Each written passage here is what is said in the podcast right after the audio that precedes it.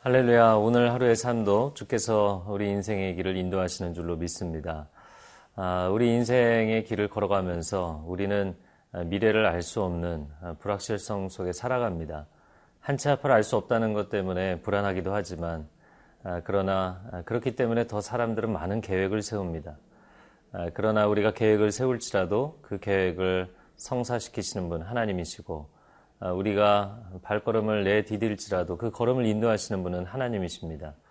우리의 인생의 길을 그렇게 선한 길로 아름답게 섭리하시고 인도하시는 주님을 신뢰하며 말씀을 통하여서 어떻게 우리를 인도하시는지 함께 보도록 하겠습니다.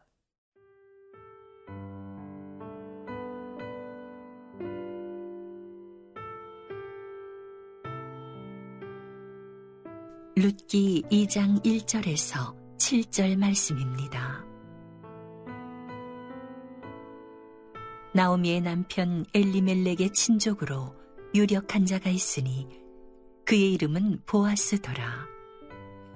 모압 여인 룻이 나오미에게 이르되 원하건대 내가 밭으로 가서 내가 누구에게 은혜를 입으면 그를 따라서 이삭을 줍겠나이다 하니 나오미가 그에게 이르되 내 따라 갈지어다 하매 룻이 가서 베는 자를 따라 밭에서 이삭을 줍는데 우연히 엘리멜렉의 친족 보아스에게 속한 밭에 이르렀더라.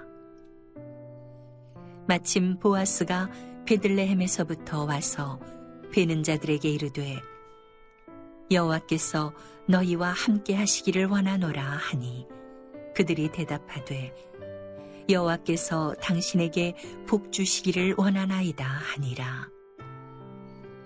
보아스가 베는 자들을 거느린 사환에게 이르되 이는 누구의 소년이야 하니 베는 자를 거느린 사환이 대답하여 이르되 이는 나오미와 함께 모압 지방에서 돌아온 모압 소녀인데 그의 말이 나로 베는 자를 따라 단 사이에서 이삭을 줍게 하소서 하였고 아침부터 와서는 잠시 집에서 쉰 외에 지금까지 계속하는 중이니이다.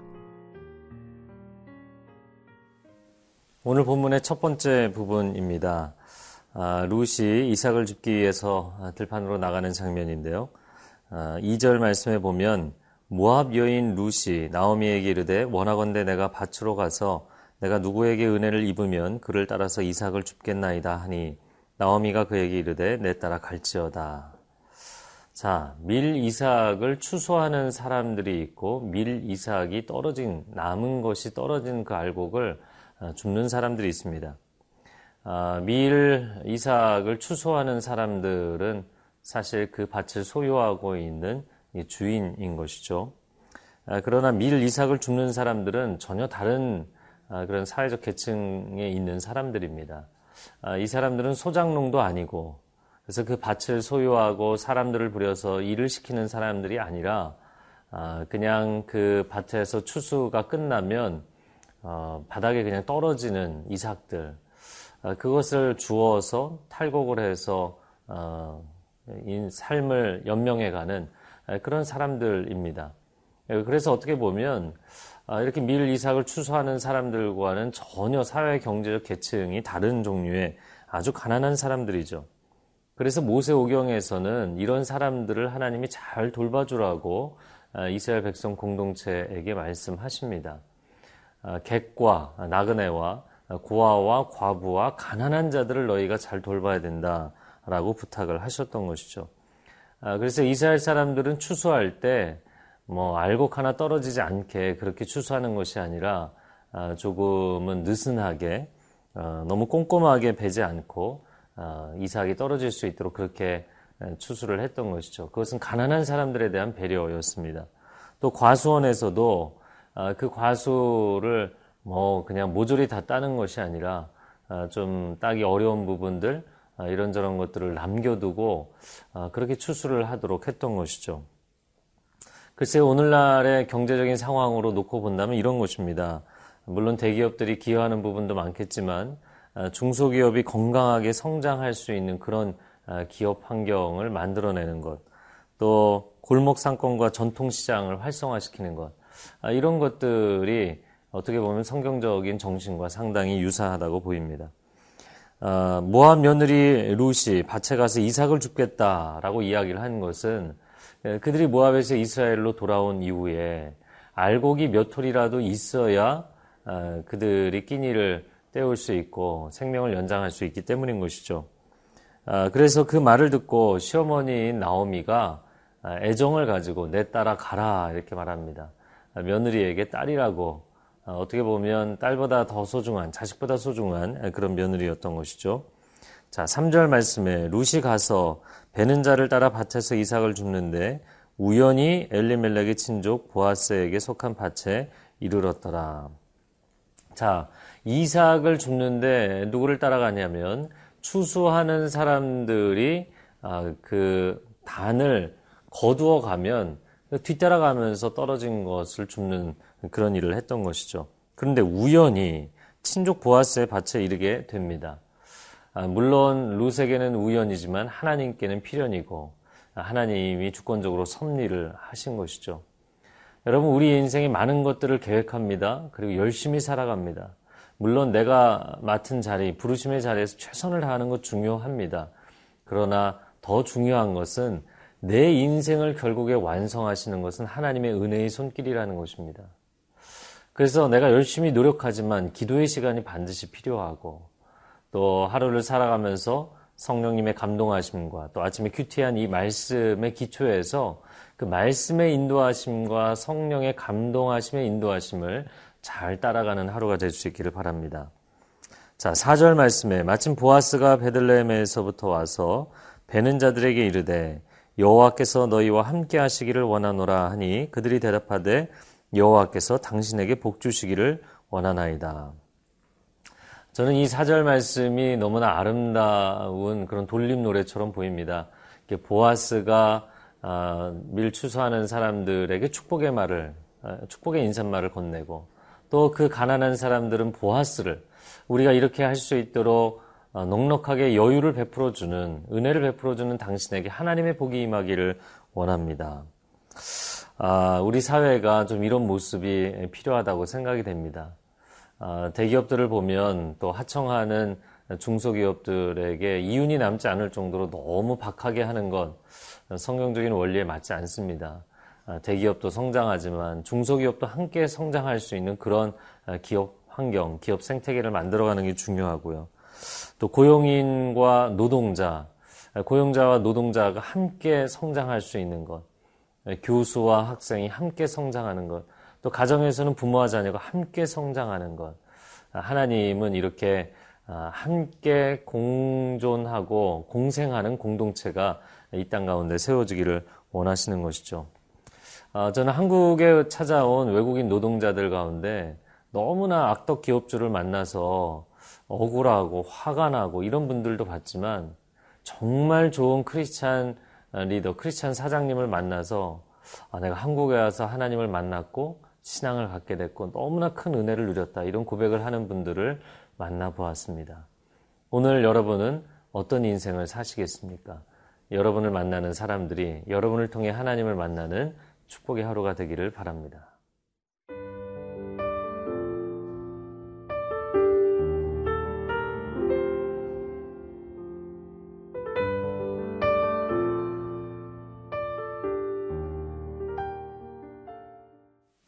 오늘 본문의 두 번째 부분입니다.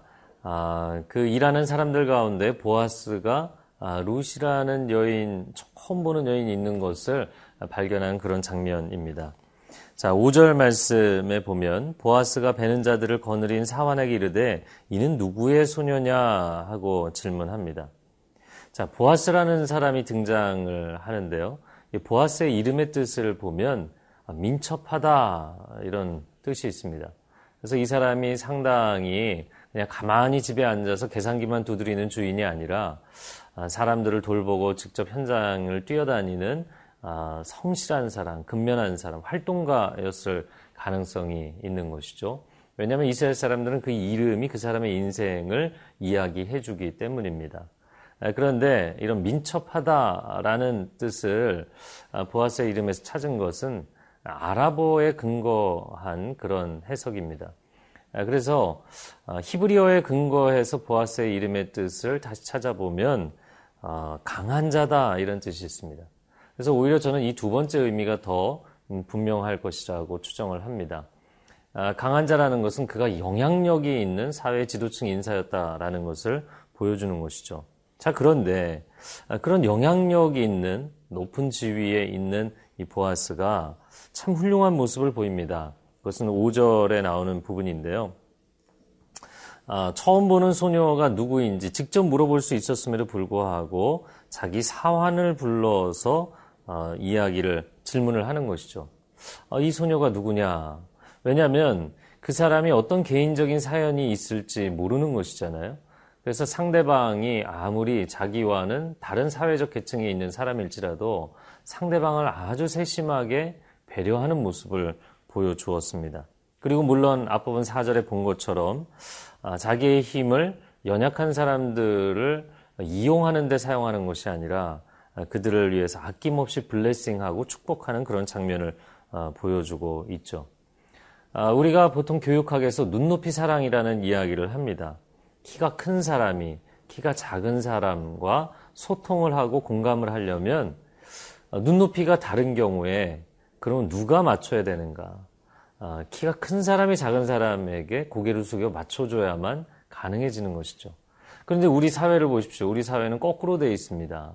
나이가 어린 사람이 많은 사람에게 맞추게 되어 있고 직급이 낮은 사람이 직급이 높은 사람한테 맞추라고 이야기합니다. 경험이 적은 사람이 경험이 많은 사람에게 맞추라고 이야기합니다. 아, 그런데 그것은 사실 어려운 일이죠. 어떻게 키가 작은 사람이 큰 사람에게 맞추겠습니까? 하나님이 이 온 우주에 그리고 인간 사회 공동체 안에 세우신 하나님의 리더십의 법칙이 있는데 그것은 천상에 계신 하나님이 지상으로 내려오시는 것. 키가 큰 사람이 작은 사람에게 눈높이를 맞추는 것입니다. 보아스는 그런 하나님의 인자하신 성품을 인애로 오신 성품을 아주 잘 닮은 사람이었던 것이죠.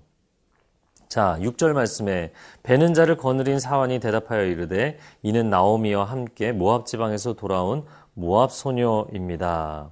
이렇게 이야기를 합니다. 그리고 칠 절에 이어서 그의 말이 나로 베는 자를 따라 단사이에서 이삭을 죽게 하소서 하였고 아침부터 와서는 잠시 집에서 쉰 외에 지금까지 계속하는 중이니이다. 아, 여러분 이 룻을 보십시오. 얼마나 성실하게 섬기고 있습니까? 만약에 자기 입에 풀칠을 하는 정도로만 양식을 구하는 것이라면 이렇게 열심히 하겠습니까? 아, 연로하신 연약하신 시어머니를 잘 섬기겠다는 아, 그의 지극정성의 마음이 드러나고 있는 것이죠. 그래서 저는 이런 룻을 보면서 하루 종일 타지에서 이렇게 열심히 수고하는 룻을 보며 정말 울컥, 울컥하는 그런 감동이 있습니다. 저는 이 보아스와 룻의 첫 번째 만남, 사회경제적인 계층이 다르고 서로가 위치가 다르지만 다른 사람을 배려하고 존중하는 마음, 그리고 나를 위해 사는 것이 아니라 다른 사람을 축복하며 사는 이 인생, 두 사람이 굉장히 닮은 꼴이라는 게 보이죠. 우리가 유유상종이라는 표현을 씁니다. 이 표현은 별로 긍정적인 뉘앙스는 아니지만 그러나 긍정적으로 해석하자면 사실 좋은 사람은 좋은 사람을 알아보게 돼 있습니다. 그래서 결혼 적령기에 있는 싱글들은 아, 나 좋은 사람 만났으면 좋겠다 이런 얘기를 하지만 내가 좋은 사람이 되면 진짜 좋은 사람이 나를 알아보게 돼 있는 것이죠. 여러분 인생의 부르심의 자리에서 성실하게 열심히 살아가십시오. 그러나 자신만을 위해 사는 것이 아니라 누군가를 위해 아낌없이 섬기며 살아가십시오. 아낌없이 나누고 축복하며 살아가십시오. 그러면 당신의 평생에 그런 당신과 같은 최고의 동역자를 하나님이 보내주실 것입니다. 함께 기도하겠습니다. 사랑하는 주님, 오늘 하루를 살아가며 내 곁에 있는 사람들을 나의 기준으로 평가하는 것이 아니라 오히려 내가 아낌없이 사랑하고 섬기고 나눌 때 하나님, 나의 소중한 가치를 발견하는 또 한 사람의 동역자를 만나는 그런 축복의 하루가 되게 하여 주옵소서. 우리의 평생에 하나님께서 만남의 축복을 허락하여 주셔서 그 만남을 통해 하나님의 나라를 세워가는 은혜가 있게 하여 주옵소서. 예수 그리스도의 이름으로 기도합니다. 아멘.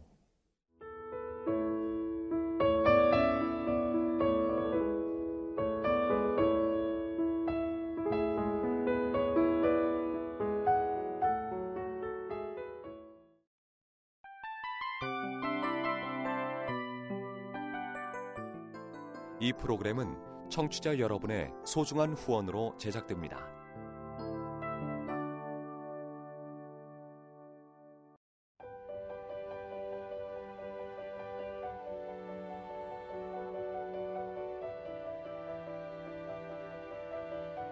세상에는 수많은 교회들이 있지만 더 깊이 있는 말씀 강해를 찾기 위해 크기로만 교회를 선정하지 않습니다. 보다 좋은 영적 콘텐츠를 더 많이 나누기 위해 방송비를 받지 않습니다. 일 년 삼백육십오 일 복음만 전하고 싶어서 우리는 광고를 하지 않습니다. 온누리의 복음을 땅끝까지 씨지엔 티비와 함께 땅끝 선교사가 되어주세요.